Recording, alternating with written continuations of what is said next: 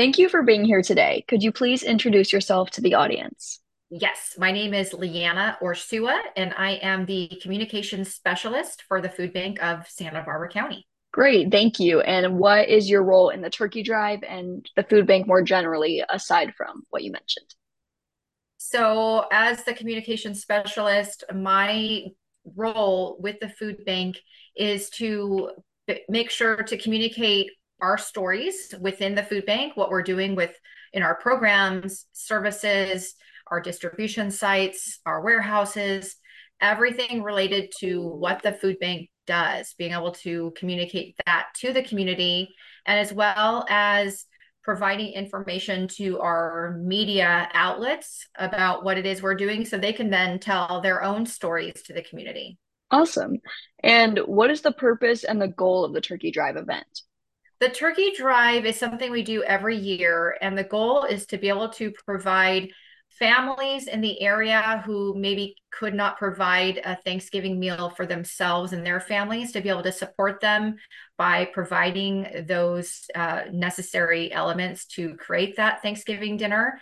So that could be a turkey, a ham, a chicken, and then also adding to that maybe vegetables, um, dry dry foods, uh, canned goods things like that. So while we call it a turkey drive, we also do include canned and dried goods as well. And I recently read a news release on there currently being a shortage in donations. Could you tell us more about that and the food insecurity in Santa Barbara County? Yeah, absolutely. So, um, what we're seeing right now is that families are really feeling the pressure of increased food and gas prices, really inflation as a whole. There's also the expiration of pandemic related food programs and the lack of affordable housing and affordable and reliable childcare. So, all that pressure is sort of building up. And we've seen an increase in people accessing uh, food from the food bank by 40% over last year. So, um, and then additionally, we're also seeing a real volatile supply chain and a competitive produce market, which means that foods are harder to get to get donated and purchases are more expensive. Um, so the food bank actually spent 38% more on produce purchases this year than we did last year. Wow, that's that's really crazy.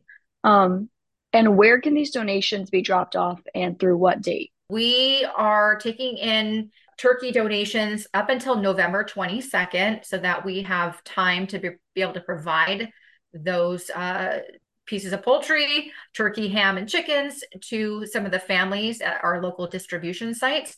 People can donate uh, any of those items that we mentioned to one of our two warehouses. We have a Santa Barbara warehouse, which is on Hollister Avenue. You can find the address on our website.